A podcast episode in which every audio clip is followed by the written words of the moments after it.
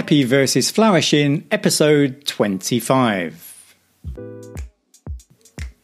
Welcome to the podcast where we aim to give you ideas of ways you can improve your life in some way or other.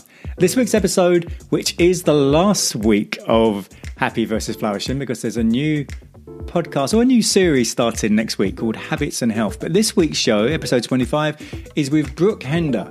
Brooke is a, a cognitive hypnotherapist. He helps people with security, intimacy, happiness, many other areas.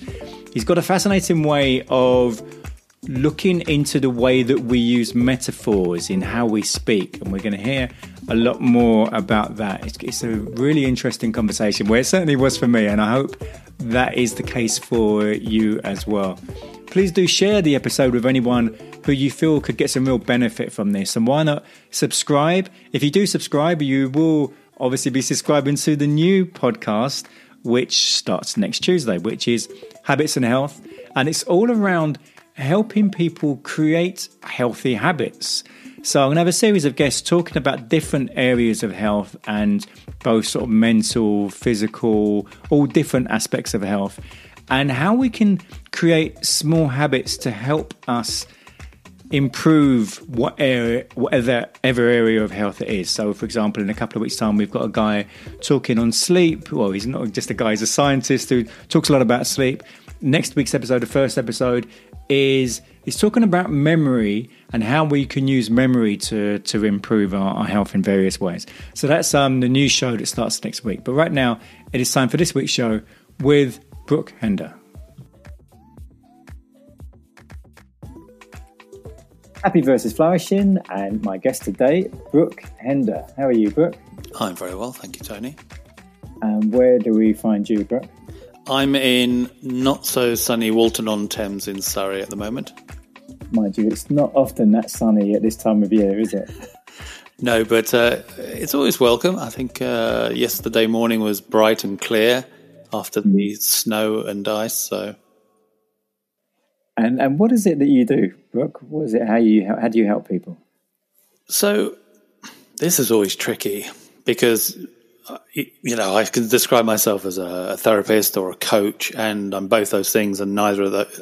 You know, I wouldn't say neither of those things, but mm. so uh, I, I, sort of tend to start with my elevator pitch, which is I help women and men to get more security, intimacy, and happiness in their life, and I do that by being uh, direct, challenging, but effective. So yeah, uh, and we can explain and talk about perhaps uh, a bit more about how I sort of got to that. So, therapist, I suppose, is the easiest description. And so, how long have you been doing that? Uh, this is my fourth year full time. And, and, what was it that? Well, how, what was the path that led to you getting into doing that? Well, my natural inclination, or where I was a number of years ago, was that I generally would think of myself as the last person uh, on this planet to be a therapist. Mm. I definitely hadn't dealt with a lot of my own stuff, and it just it, it genuinely wasn't on my radar. I wasn't thinking about that line of work. Uh, I was just dealing with my own stuff, and I was an actor at the time. I, you know, had you know an amount of personal stuff going on, and I was uh, I was working. I just started working with somebody who was a friend of a friend, and I definitely wasn't ready to do the work. But this lovely woman sort of persisted for a number of sessions, and it was it was interesting. It wasn't transformative because I wasn't ready to do the work. Mm. But what was interesting for me, and what I think started this was she said, I think you'd make a really good therapist, mm. which was a surprise and, and to be honest, something I dismissed at the time. Mm. And, and then I had an opportunity to train as a cognitive hypnotherapist with Quest uh, under a guy called Trevor Silvester. Mm-hmm. And again, I did it because I had an opportunity to do it and because I'm interested to learn and to discover things. And I thought, well, look, this will be interesting if nothing else. Mm. And so I did the one year course. Uh, and again, as I got towards the end of the course, I wasn't thinking about doing it as a therapist. During that time, I had got more therapy, and that therapy had been very uh, impactful. It had made a significant difference in in some fundamental areas, which was about self esteem.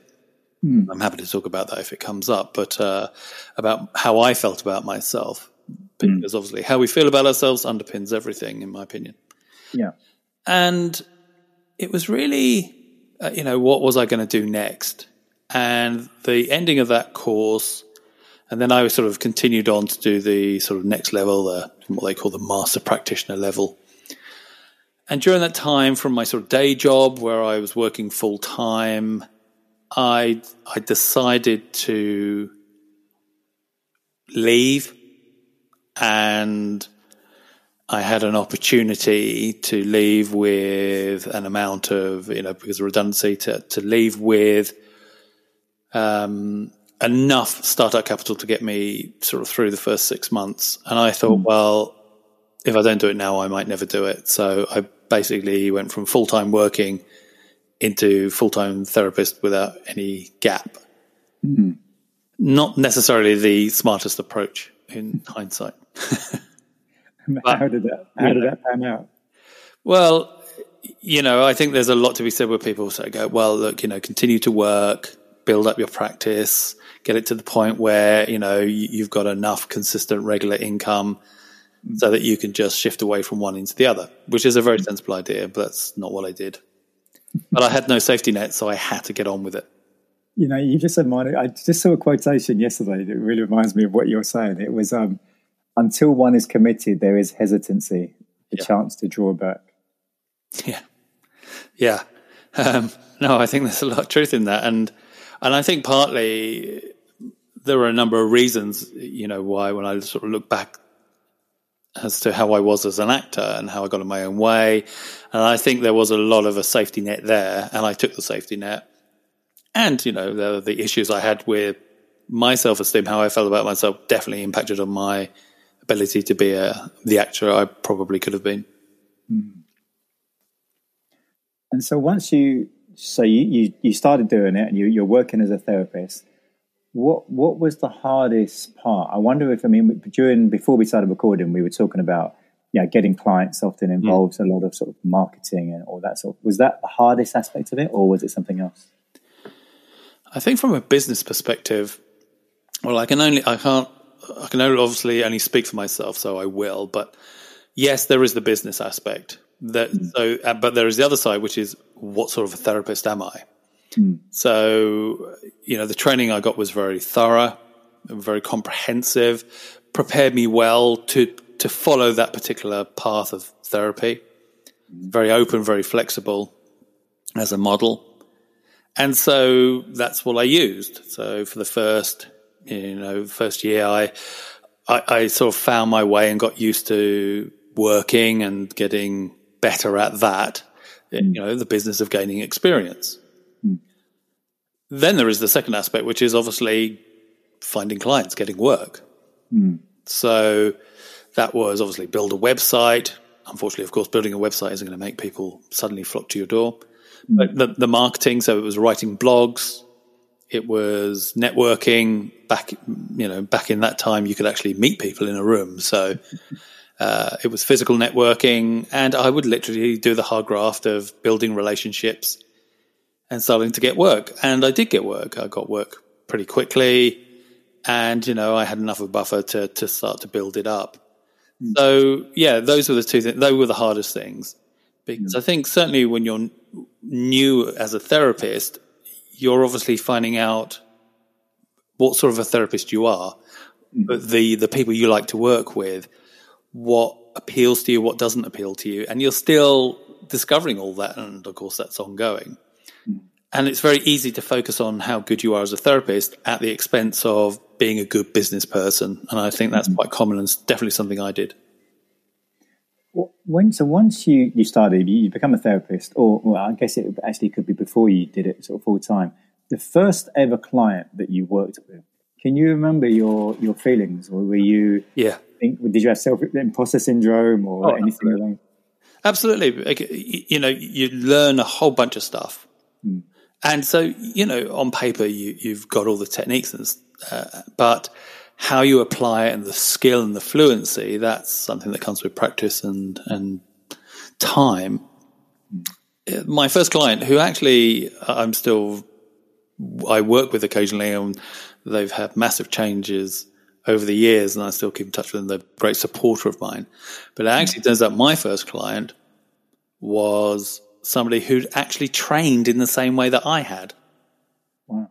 So not only that, but the person they worked with before was highly experienced. So I was sitting there going, "Ah, great! So if I'm going to get find out, this is found out, this is going to be the person." But actually, it went completely fine. They found it very useful. The feedback was they didn't, you know, later on when I asked, they said it, I didn't come across at all as being nervous or not coming across as knowing what I'm doing. So uh, yeah, but it but it always is because there's a big difference between theory uh, and practice clients to somebody who is paying you money to help them, and that's that's basically what I'm being paid to do. It's not about me gaining experience; it's about doing what I can do to help that person to to move them from thinking about themselves in one way or the problem to a more helpful series of thoughts.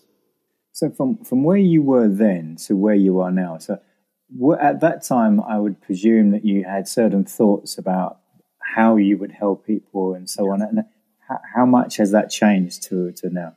Completely. I would say 180 degrees. And it's not because I've rejected. I don't think there is one right way to work. I don't think there is one approach that works for everybody all the time. So, you know, cognitive hypnotherapy, as, as I learned it from Trevor Silvester and Quest, uh, you know, Trevor's a highly experienced guy. I've got a huge amount of time and respect for him. And the model he's developed is, is a really open uh, and useful and practical model and and so that's what I used. And then I sort of became aware of Andy Austin's work. Andy Austin specializes in metaphor work, uh, metaphors of movement, and uh, I did some training in that, and that opened up a new way of working and interacting with clients. It's not outcome driven in terms of what exercise or what thing can I do that that deals with that specifically. It's a more uh, exploratory, but again, it's not like, well, if we do this, then you'll get this. It's like, okay, you're providing, you're giving them movement within their metaphor of how they're experiencing life, and through that, they are discovering for themselves what's helpful. That's probably not a very clear explanation, but um, it's definitely one of the links worth checking out. Andy Austin's work uh, with metaphors is, I think, truly amazing. And I've hmm. sort of been on subsequent training, but just allowed, allowed me to hear people's conversations in a new way. It allowed me to, because we all use metaphor, you know. Yeah.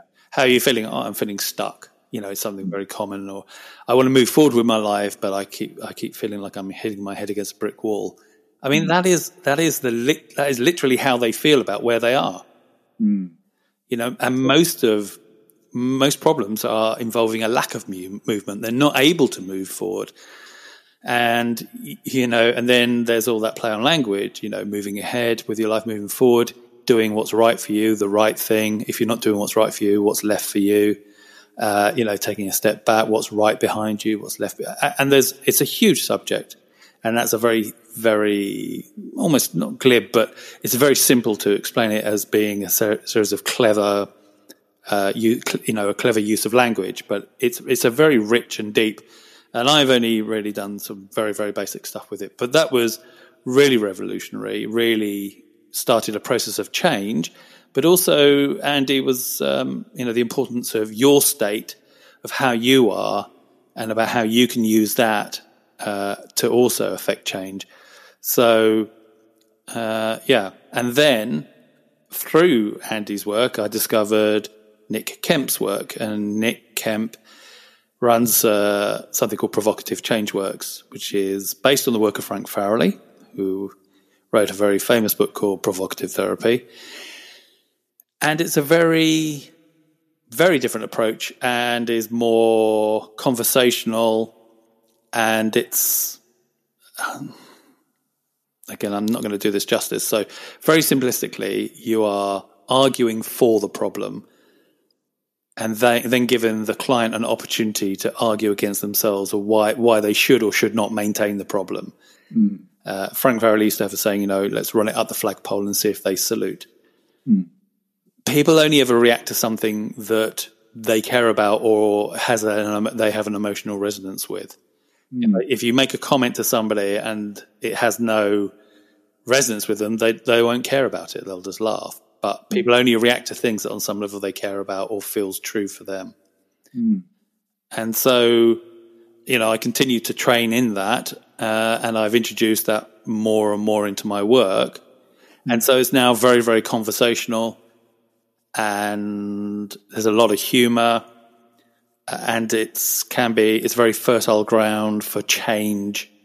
Again, not necessarily outcome based, people decide for themselves what's helpful and what's not helpful. Mm. Um, and, you know, for the last couple of years, I've been recording all my sessions. I send the client a copy of the session in full and I get them to listen back to that so that they can discover for themselves what's helpful and what's not helpful. Mm. It's not my job to tell them how they should lead their life. I have enough trouble with my own life, to be honest, Tony. So I'm wondering, you know, from what you said there and all these, you know, learning about the uh, provocative therapy and the um, the metaphors and so on. So in in what ways are you now able to take the clients you're working with now? How is it that you're helping them differently from how you were a few years ago? I, I think there was very much uh, an approach and again, I'm not saying it's a wrong approach by any means. This is just about how I work. So mm. it's not a comment about how other people work. I think it's important to discover what sort of therapist, you know, I am and, you know, each individual therapist, because we all bring ourselves to our work. Doesn't matter what, what approach. Yeah. But it, it, you know, it's like, so what are the, what are the, how long have you had the problem? When is the problem at its worse? When is it better? You're looking at for all the parameters and then choosing appropriate techniques to to deal with those things. Uh, and they're you know the classic sort of a combination of NLP like timeline and parts work and Gestalt and and these are all excellent techniques. It's not that I would never use them and that I don't use them in in some way mm. to bring about a change. But essentially, what are we trying to do? We're trying to get the person to think differently. Mm. And it, although a particular technique may, you know, like a timeline going back, revisiting a situation, getting them to think differently or resolve it in some way, what's the outcome of this? The outcome we're looking for is getting them to think differently about that, about their story, about what they believe about themselves, so that they can they can choose a more helpful belief. Mm. That's essentially what we're doing. Mm. But you know, how do we maintain the problem? There's a structure in place each problem has, we maintain it every day. We don't wake up and go, oh, okay, I immediately think back to my seven year old self who was in that situation that's, that's led to this. Mm. We just wake up with the problem. I'm the sort of person that can do this. I'm the sort of person that can't do this. Mm. I'm the sort of person that, that won't say no. Uh, I'm not the sort of person that will get my needs, will work to get my needs met. So there's a structure in place. And the way I work now is very much about trying, uh, you know, of destroying that structure so that there is no problem anymore. If you don't think about yourself in the same way, you, you don't have the problem. Mm. And rather than going at it through a series of, from the approaches I've described before, it can be a very uh, different way of approaching it. So it might be advocating for the problem. You know, what's wrong with that? Mm. You know, oh, I've got this problem, and they describe the problem. And you go, well, what's wrong with that? Maybe it's good that you've got this thing. Mm. Maybe it. Maybe you're doing a. Maybe you're, you know, benefiting society by having this problem, and perhaps if you did more more for it, uh, more of it, you'd you, you benefit society even more. Mm. Now, you know, they're going to have to f- have a reaction to that. And that's going to be a visceral reaction. It's not going to be an intellectual reaction. It's going to be a visceral one. And, and people, as I said before, people only react to stuff that, that's important to them. Right. And so you're constantly looking for what they're reacting to to get them to a state of confusion, to a state of having to reevaluate. So they're constantly arguing against themselves mm. to determine for themselves what's helpful and what's not helpful. Mm. Uh, I'm pro- again, I, I, seriously suspect I'm not doing Nick's work and Frank's work any justice here, but uh, for the sake of simplicity, I'll, I'll, keep it at that. I think. Yeah, but I think what's great about and, and it's for anyone when you know we all learn things, and we're never going to do it exactly the same way we were taught. We're no. always going to put our own spin on it. Combined with all those other things that we've learned, and then it just creates something totally unique. So you've Absolutely. obviously got your own take on what you've learned from those two guys, and yeah, so it sounds fascinating. Thank I'm, you. I'm wondering, I'm wondering, um, as you were saying that, there's a, a, phrase, and it's not a word I particularly like, but I guess it's a good way of describing it. Do, you have a an avatar, a particular type of client that you look for? Yeah, this is this is always interesting when you sort of you know obviously the classic thing about marketing is, you know, your avatar, your ideal mm. client, you know, are you writing for them? Are you? Mm. So I would say 90%, well, I know that 90% of my clients are, are women. And uh, there tend to be two main categories. So I do a lot of work uh, with women who are married or partnered uh, with or without children, but they tend to be in their 40s, and on paper they've got a great life. They're married, they've got a good job, or the husband's got a great job, they've got kids, they've got a good school. They're not, you know, on paper it all looks great. Mm. But something doesn't feel right. It's not that they're necessarily alcoholics. It's not necessarily that they don't have any money. there's no, you know, they can't say, oh, look, I've got a problem with my drink or it, it's not that. But they're just like, uh, how did I get here? What, who am I? What's going on? I'm just not satisfied, but they don't know what to do about it. They don't have any clarity. Hmm. And so I, I, I, work with a lot of women like that who, you know, and there are things they may drink too much. It's not necessarily a massive problem, but, or they, they may have, uh, things going on or, or habits that are unhelpful. And so it's about identifying what's really going on and then giving them the space to discover what's helpful and what's not helpful. And on some level, it's, you know, in my experience, pretty much it's going to be about how they feel about themselves, their relationship to themselves, uh, particularly because there's a lot of labels, you, you, know, that we all either adopt or get given, you know, so it could be rather than just being that person, they are suddenly the wife, the daughter in law, uh, the mother, mm. you know, or you know the the school friend, the, all these labels, and and you know, life becomes about logistics as much as anything else, mm. and and so it's almost like they've lost touch with their needs, what they hmm. want, who they are now, and I I help them to discover what they want, what's useful for them, what's no longer serving them, so that they can make helpful choices. Mm. So that's one main category, and the other tends to be uh, people who make unhelpful relationship choices, uh, and so they can be typically in their thirties. They are maybe looking for a family, uh, looking for a partner, looking for a family, but they've they've not had the right partner. Or they've come out of a long term relationship, and now they feel a bit panicky. But they're they're worried about their choice in men uh, or in partner, and they're getting in their own way. They're they're so worried about time and and the possibilities of, uh, you know, they're anxious about what they might not get. And again, it's helping them to find clarity and to realize that they're more likely to get what they're looking for by letting go of, of that desperation for what they're trying to get. Mm. Um, but there are other categories. But yeah, and but generally, all, all the all the people I work with are it's about self esteem. Mm. There is about because it underpins so much of our stuff. Yeah, yeah. You know, how we allow ourselves to be treated, what we're prepared to put up with, whether we write that blog, whether we say that thing, whether we say, no, that's not acceptable. You know, all of it comes from how we feel about ourselves. And it's not that self esteem is a binary black and white thing. It's not that we have wonderful self esteem or no self esteem. It changes depending on the circumstance and the situation.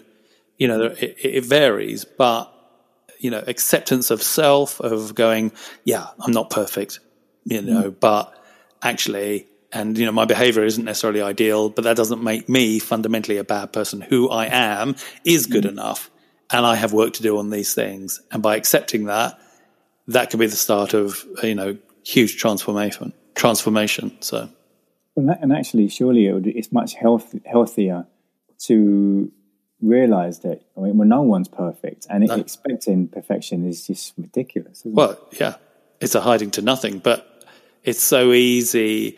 You know, imposter syndrome is about comparison. Mm. You know, if you're, you're, comparing yourself to others and finding yourself wanting.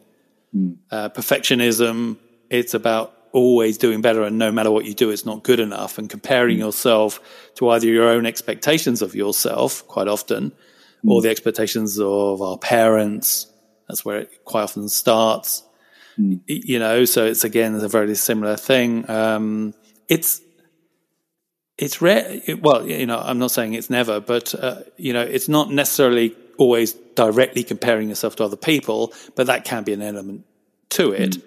You know, it's like, oh, well, I'm this, but they're so much better.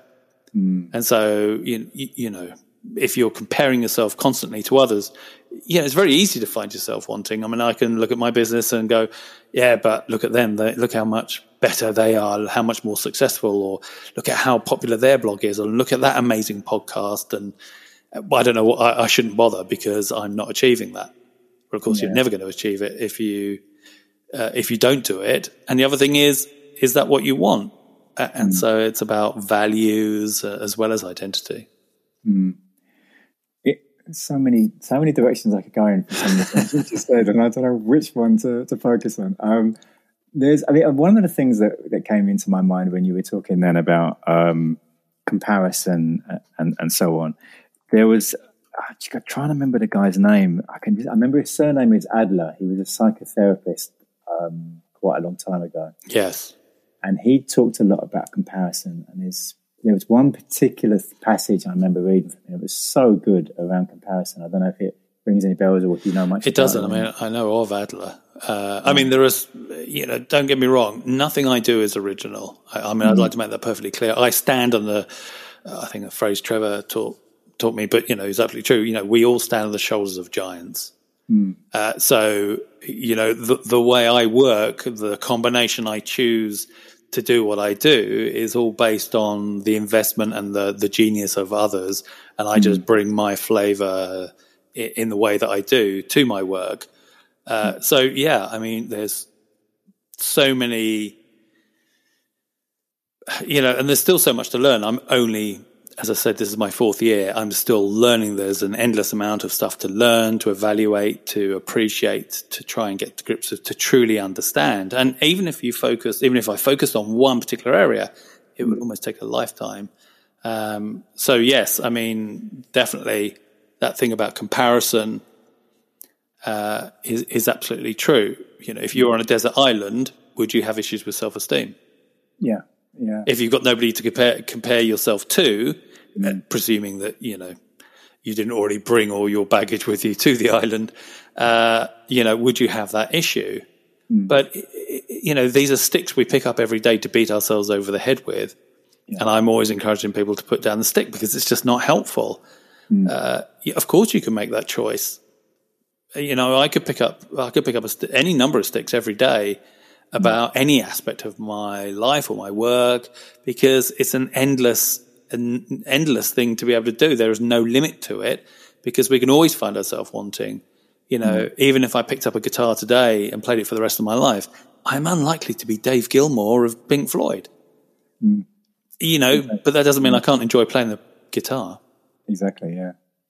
And something else I just went. I was thinking of when again when you before you were speaking and you was talking about um, some of the women that you were helping and the different labels that they're you know being sort of put on them. And, and I'm not sure why this went through my head, but I thought of character strengths and, you know, these Yeah. sort of quick assessments like Yeah. Myers Briggs and all the rest of them. I wonder what your take is on, on those sorts of things. I, I think they have a use. I mean, I definitely think it's useful. It's it's always useful to get some clarity on uh, any information we can learn about ourselves can be used in a helpful way. If you choose to use it in a helpful way. If you choose to use it as yet another stick to beat yourself up with, then you know it's not going to be helpful. But uh, you know, seeing your top five strengths to your, as they call them, the least uh, the bottom five strengths, your least strong strengths, um, you, you know, it, it might go, oh, actually, that is true. Maybe I hadn't appreciated that as much as I had. Maybe actually I can use that strength a bit more. Maybe I haven't given it enough or, oh, okay, or help you to identify those areas where focusing more time and effort on them would bring dividends because they're the things you tend to use last because mm. they're your least powerful strengths. It doesn't mean you don't have them. It's just mm. you don't rely on them and maybe putting more focus on them will provide more balance to your life. So I mm. think there's always merit in understanding things. there's, you know, there's, but there's a, it can be a lot of information and intellectual understanding is not the same as visceral or emotional understanding. So I think it's good to, to use these things, but, uh, you know, knowing stuff is, is helpful. So I, no, I don't, I don't, definitely don't have an issue with them. Um, it, it's, it's how you use them, like all tools. I, if I remember rightly, because I remember the, the first time we met each other was at a, a 4Networking event a couple right. years ago, and what I remember about this, and you know, obviously your memory will be different, but my memory of that is at the time I was going to a few different sort of 4Networking events and various other networking events, and and very often when everyone stands up at some point and does like a kind of elevator type pitch, Yeah. or, you know, and it's called something different in every all of those different networking groups. But you're, for whatever reason, I can't remember exactly what it was you said, but I literally my head sort of sprung up and I looked at you because I was so used to most of them were not poor, but they were I don't know not very well crafted. They were they didn't really sort of make you you know really look at the person and think wow, but yours did, and I thought wow that sounds really interesting. And then I think I um, we had a chat. I don't know if it was during the meeting or after the meeting. Um, and I'm trying to think where I was going with this. There's a reason why, why I brought this up. Well, you know, the only thing I would say, I mean, you know, come back in when you when you remember, you know, from my perspective, because I, you know, I tend like you, I've attended a lot of meetings, and you tend to hear the same. I think a lot of people f- struggle with the elevator pitch element of it. You know, they can be very nervous to stand up in person, especially if it's the first time they've done it. They've got 30 seconds or a minute to talk about themselves and what they offer, you know, and that's, that's sticking your head above the parapet, isn't it? Uh, and so there can be a lot of safety in it. Oh, you know, we're a company who helps blah, blah, blah, and we print this and, and we're very good at this. And, you know, if you're interested in something about printing, then please let me know. Uh, I only mentioned printing because I had a conversation about printing this morning. And, you know, so it's like, this is what we do. This is what we can offer and it's safe. Uh, uh, and we're so used to it, we tend to switch off a bit. And so I always think it's interesting to, to, to shift that around a bit to perhaps go against expectations. Currently, I, uh, you know, I tend to say, you know, as I mentioned my elevator pitch earlier, you know, I help women and men to get more security, intimacy, and happiness in their life. That's the positive outcome. That's what people get. Now, security, intimacy, and happiness are going to be very, each person is going to have their own idea of what those things mean. And that's great because they should. Yeah. Um, and then I might say so. And most of my clients describe me as annoying, uh, infuriating, and just generally difficult to work with. So if you're interested in being annoyed and infuriated, why not have a conversation with me? Now, that gets a very different reaction. And it also goes against the flow. Yeah. You know, most people laugh. And because I don't, you know, I, I do it with a twi- as I try and do everything with a twinkle in my eye, as Nick Kemp would say, and uh, and that's the thing. It's like always bring, I always want to bring humor into it, but think about something in a slightly different way. Yeah. Uh, because I know that when people have a conversation with me, it's, you know, I do get, I do people, you know, it's true. I do, some people find working with me infuriating because it's designed mm. to, because I'm challenging them. And some people find me annoying because I'm not letting them off the hook. Mm. Uh, you know, that's what they're paying me. They're paying me to help them to get out of their current thinking. And sometimes that's, you know, challenging. Mm. If it were easy, we'd all do it all the time. But sometimes change, you know, change is by its very nature different from what you've got now. Mm. You may have had your thinking for 30, 40, 50 years and you're mm. shifting it. And I don't, I generally don't believe it takes a long time. Mm. But yeah, there's an amount of work in it. Mm. I, I, I, do remember where I was going. Actually, I want to come back to what you, you said well just then because that was interesting. But what I was getting at was, and I, from the early conversations we had, the impression that I kind of got in my mind about you was that you read quite a lot yes. and quite a wide range of different things, which no doubt sort of um, has an has an effect on on how you go about talking with people and the, the, you know the way that you act and the way you help people and so on. So I just thought is what yeah you what kind of things do you tend to read? What kind of things is it you um, you like reading? So uh, I'm a big fan of the autobiography, the memoir. Mm. I like reading people's lives uh, that common thread of having to experience a life and what goes what goes on. Mm. I obviously read directly and around my subject, mm. so there's a lot of I suppose they call it fall into the self help category, mm. uh, and there's obviously a lot of them. I also read a lot of military mindset stuff. I think that's an interesting uh, area, mm-hmm. which is definitely not for everybody. Mm. Uh, and obviously a number of business books as well, but that's for business. Um, and mm. for pleasure, I read novels. Mm. And you, you, mentioned just then about change being not necessarily, I can't remember how you worded it, but something along the lines of it's not necessarily hard. And I suppose it depends. Well, what, is, what, what did you mean by that? Well, I think it depends on the nature of the issue. Mm. I mean, how long how long does change take? Now, change can happen very quickly, but that individual's very quickly could be five years, mm. or it could be one session. I mean, I had a I had a conversation. Uh, so I run a fortnightly meetup group, and somebody contacted me afterwards and said, "Can we have a chat?" And I went, "Of course." Mm-hmm. They were in their car, and we had a chat for three quarters of an hour, hour. I love having conversations with people. I don't sell therapy. It's not what I do. I just said, let's have a conversation and see if we can get some benefit from having a chat. Mm. So we did so.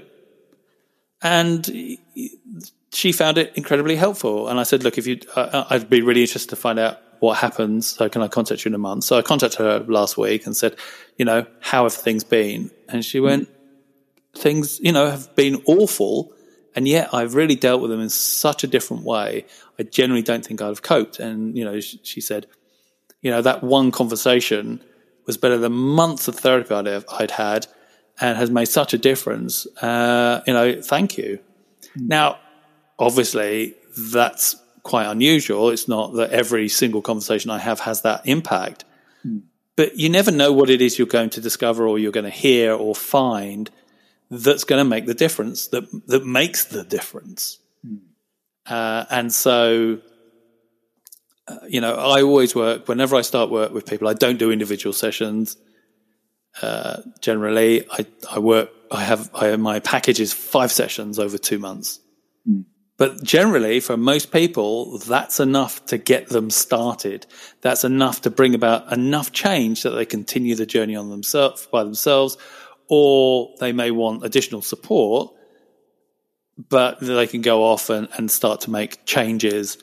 And, you know, and I'll keep in touch with them and, and, and see how they're going. So it's an individual experience and it really depends on the nature of the problem. Um, some problems take a long time. uh, and others can be done dealt with quite quickly. And it's, it's not necessarily about holding their hand right to the very last bit. Uh, generally, I see my job as getting them started so that they can discover for themselves. And I'm there to, to help them and support them as they go along as they need. Mm. So, you know, it can vary, but uh, you can do, uh, you know, I've definitely noticed you can do a lot of work in five sessions. Mm. You mentioned just then about um, a meetup group. So, what what is that? How is that a group that you run, and what what is the objective of that? So, um, you know, private therapy costs money. Mm. And uh, whilst there is various pricing models for various people, you know, it can be as an investment, um, you know, it can be challenging for some people. And so I wanted to offer something that would allow people to start to think differently, uh, but without any, that they can just turn up and drop in. So I run a, I use the Meetup platform. Mm-hmm. And every two weeks, and in fact, it's as we're recording this, it's this evening.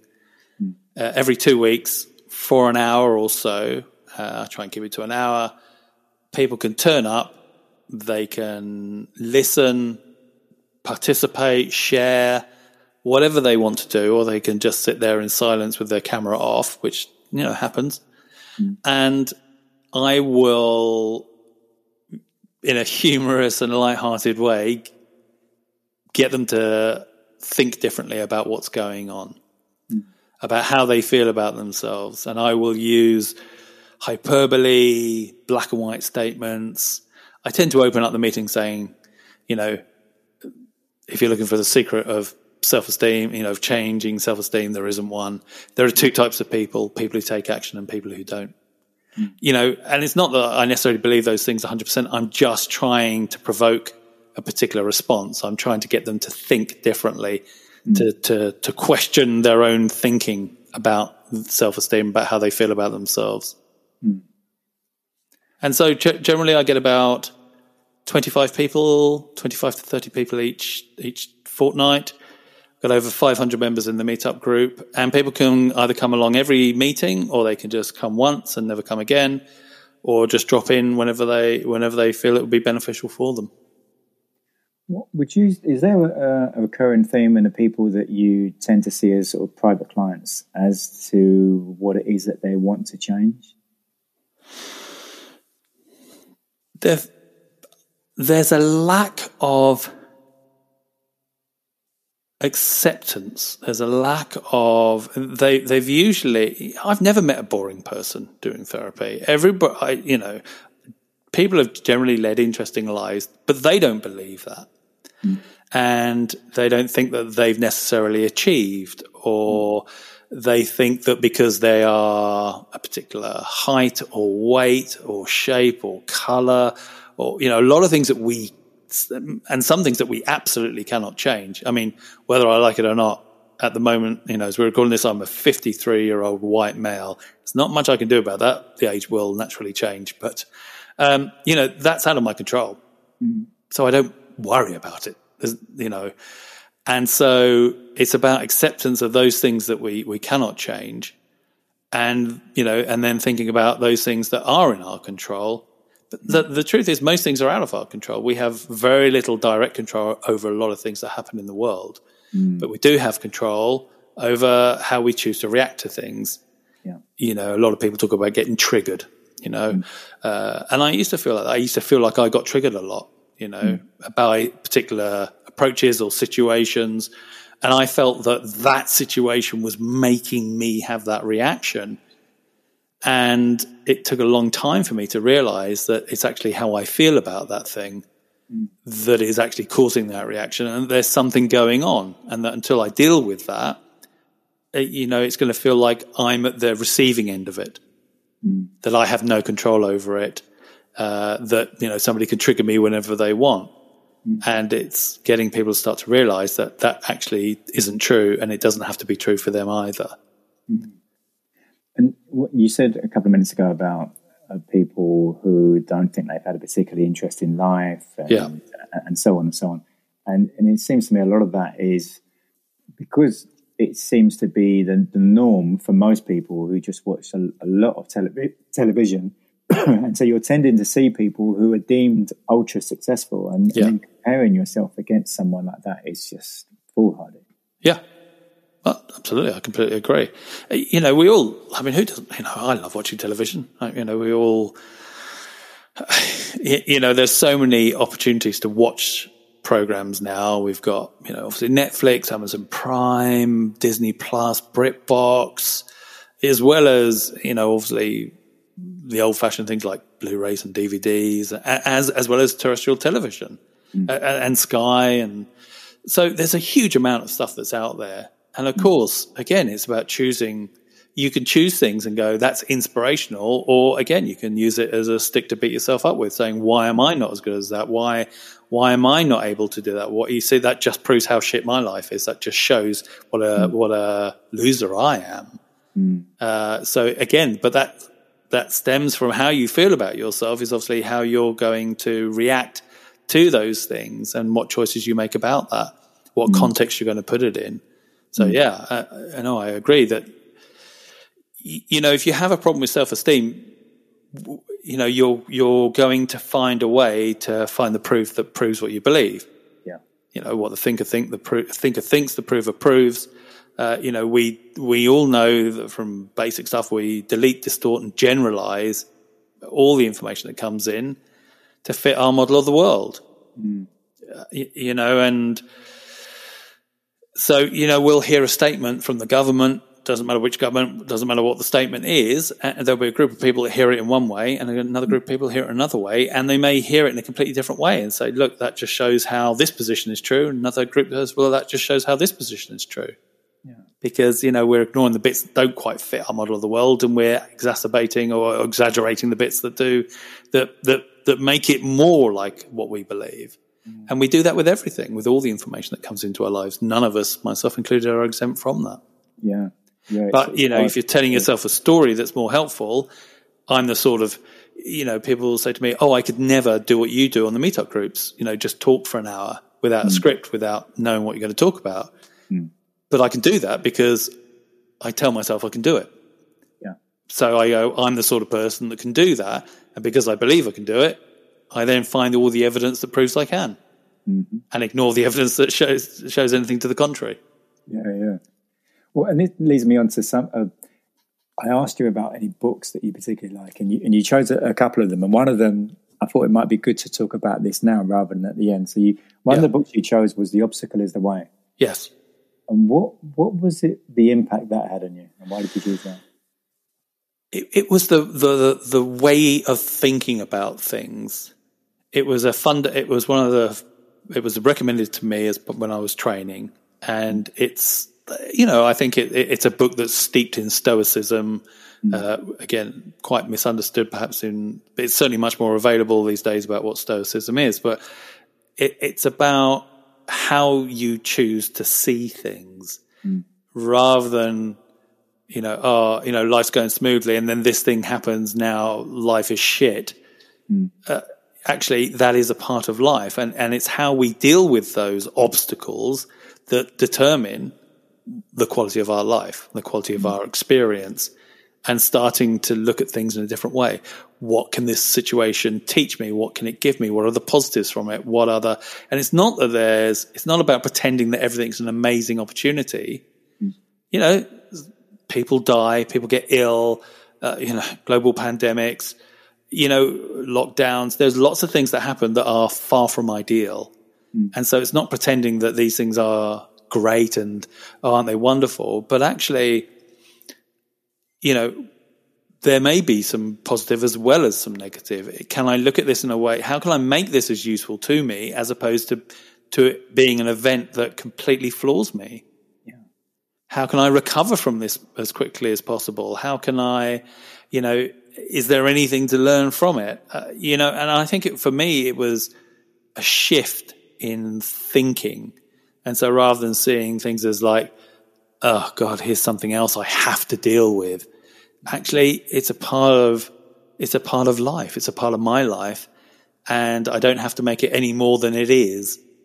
I don't have to minimize it, but I can just acknowledge it for what it is and see what I get from it. So, as we mentioned earlier, last year was a great opportunity to go, hey, there are some bits of my business that really need some attention. And actually, I need to go back and do some to reinvest in a proper system like a CRM, and I need to to look at how I engage my clients, how I engage with potential clients, and you know, so that was an opportunity that came out of that. That had I had we not been in that situation, I could have perhaps just gone on because I was getting natural natural organic growth. Mm.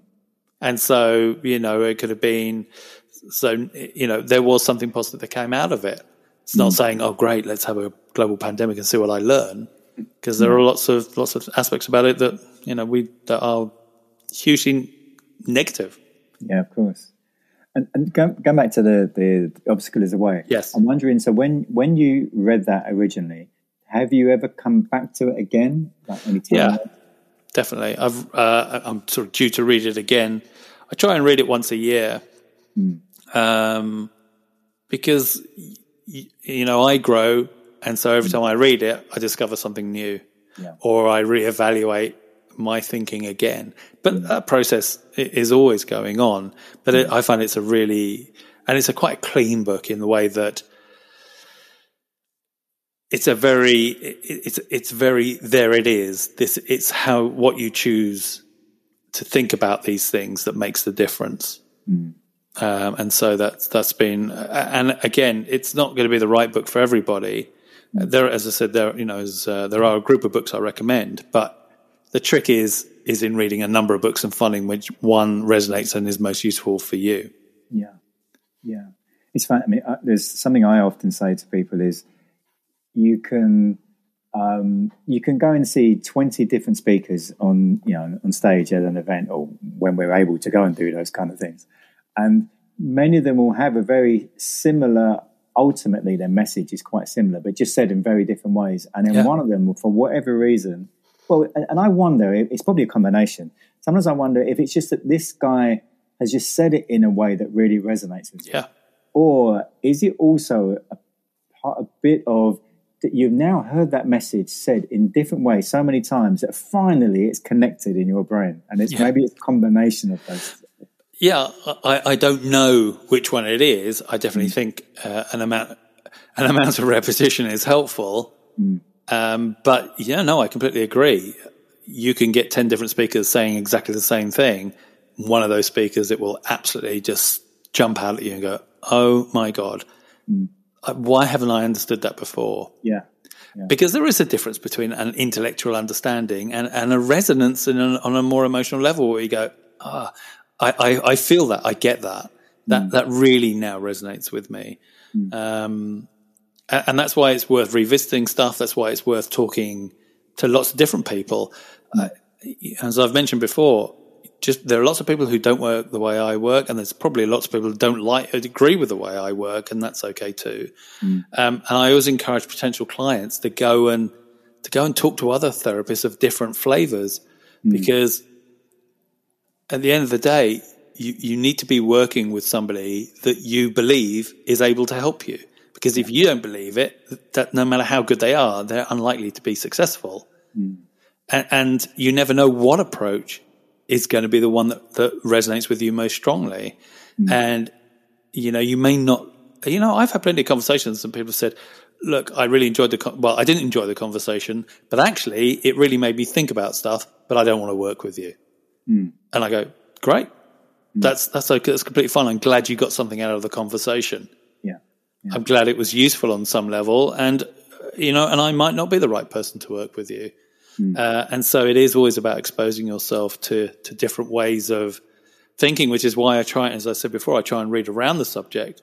Mm. So, um, I don't know if you've heard of Jocko Willink. He's very mm. famous. He's quite a well-known podcaster.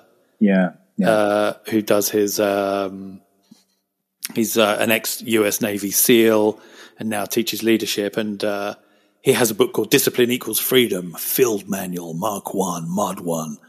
And it's a very, very direct, no bullshit, get on with it. Don't mm. give yourself any excuses. Just, just do it sort of approach. Mm. Now, that's not going to be the right book for everybody. Mm. But for the right person, it's going to be the perfect book The trick is always finding that book. So I like to, you know, for me, uh, if I'm sort of like vacillating about something, I just, you know, I can literally, it's quite an easy book to read. You can literally open it up at any page and start reading. Mm. Uh, and I find that a really good tonic. It provides me with clarity and go, oh, okay, I, I just need to get on with this. I just need to do it. Mm. I don't need to think about why I'm not doing it. Just do it. Mm. Um, but that may not be helpful for somebody. If somebody's, you know, in a different stage, that, that may be the, the, the last thing they need to hear. Yeah. Going back to, to metaphors again. Yes. I'm wondering now because of you done you've done so much work on metaphor and you, and you use metaphor now in how you work. So are you now in a situation where every conversation you're in, you're con- constantly seeing metaphors left, right, and centre? Yes. could, that, that get annoying? Uh, not really, because I mean, a you know, I use it at a very basic level, uh, you know, and I know a lot of people who do a lot more training and uh, are able to use it in a much greater, with much greater subtlety and nuance than I am. Mm. Doesn't mean what I what I do isn't useful, of course, mm. um, but it does give you an idea because people don't listen for metaphor. People mm. will just think, oh, it's just a saying, but actually, it does reveal a lot. It mm. reveals about you know, when they're talking about business, about whether they're growing the business or building the business, that's two different types. Mm. One's agricultural, one's, you know, industrial. Mm. Uh, you know, we're launching, you know, I'm launching my business. Uh, are you launching a ship or are you launching a rocket? They're two very different things. Mm. And, but, you know, life feels like an uphill struggle. Uh, I just feel stuck. Uh, you know, as I mentioned before, you, you know, these are very common things that people do not even notice. Yeah. And yet, that is how they feel. That's mm. how they feel. If somebody says they're stuck, that's how they feel. They feel like they're unable to move. Mm. Mm. And so it's there. They've just told you. So when listening to metaphors, even on the most basic simplistic level, will tell you something about their lived experience. Uh, you know, I'm feeling down. you know, if you're down, you know, and uh, you know, I want to, I want to, I want to get more. You know, I, life feels like an uphill struggle. I'm trying to, you know, I, I want to sort of move up in the world. Well, if you're moving up in the world, you're going to be above others, aren't you? So you may mm-hmm. find yourself looking down on other people, or you might be expecting other people to look up to you. That's the literal yeah. exploration. You know, if you take that as a literal thing, if you you are up, then somebody, then others are going to be down. You're not grounded anymore and that's about status. So, so do you find, therefore, then that people tend to be, I don't know, consistent is the right word with the metaphors they use? In are they often around a certain theme, or do some people just have all over the place with the metaphors they use? Well, I think you know, obviously, you can ask you can ask somebody every single day. You know, when you say, "Well, when you think about your problem, what's it like?" You, are going to get different metaphor, probably, or variation of it mm. every time. No. It's not going to be one fixed metaphor because who knows what they're experiencing each day. Mm. But you know, and you can do multiple multiple metaphoric explorations within a fixed period of time, in, within a session, if if that's helpful. Um, so, I, I, but I think the basic premise, in my experience, I mean, I don't tend to sort of do the work day in day out just using metaphors with one particular, I will use it as part of my overall work to get some mm. clarity about where they are and to give them some movement within that. Mm. So, you know, perhaps I'm not the right practitioner to be able to to answer that with with authority and knowledge, but in mm. my experience, you know, it is a snapshot of how they are feeling at that moment when they're when they're discussing their issues. Yeah. Well, I mean, Brooke, we've um, we've nearly an hour already. It just flies Blimey. by. So if people want to find out more about you and your you know, the meetup group and your social media and so on, where, are the best places to go? Um, so, uh, I mean, on the on the meetup group, uh, you can go onto meetup.com and just type in my name, Brooke Hender, or sort yourself out, and you should find me. Um, my website, brookehender.com, uh, and that has a lot of information and resources, and then people can book a conversation. Uh, you know, it's completely free to book a conversation. And as I said before, I, I don't sell therapy. I love connecting to people and I love finding out what's going on and seeing if I'm the right person mm. to, to be able to help them or, you know, to see what's next for them. Mm. Uh, I, am interested in developing relationships, not in trying to, to flog you a package. Hmm. I don't think it works, by the way. So we, um, I mean, we touched upon books just now, but I believe you've got another couple of books that you uh, you quite like as well that you recommend to people sometimes. Yes. So the obstacle is the way. Uh, the subtle art of not giving a uh, F star CK. There, I'm being polite. I think we all know what that is. Um, by Mark Manson, which is a really another interesting book, quite a disruptive book, and again, quite a. Some people find it challenging because of the language, but it, I think it, for some people, it's the perfect book. Mm. Um, I often recommend uh, How to Raise Your Self Esteem which is by Nathaniel Branden. It's a small mass market paperback and it's chock a block full of exercises. Mm. And so as a, as a starting point, if people want to do some work on their own and want to find out why or what's going on or to get greater clarity, mm. you know, for however much it costs, three ninety nine or four ninety nine, it's a really good book. You can work on it, work through it, on your own, answer the questions, and you will get a lot of information, which may be a, a useful start for what's next. Mm-hmm. So that that's another book. Um, and obviously, I've mentioned "Discipline Equals Freedom" by Jocko Willink, which again uh, may be the right book for um, for some people. Mm. And, and finally, book is there? Have you got a quotation you like? Uh, there's one I particularly love. Uh, Hope is not a strategy.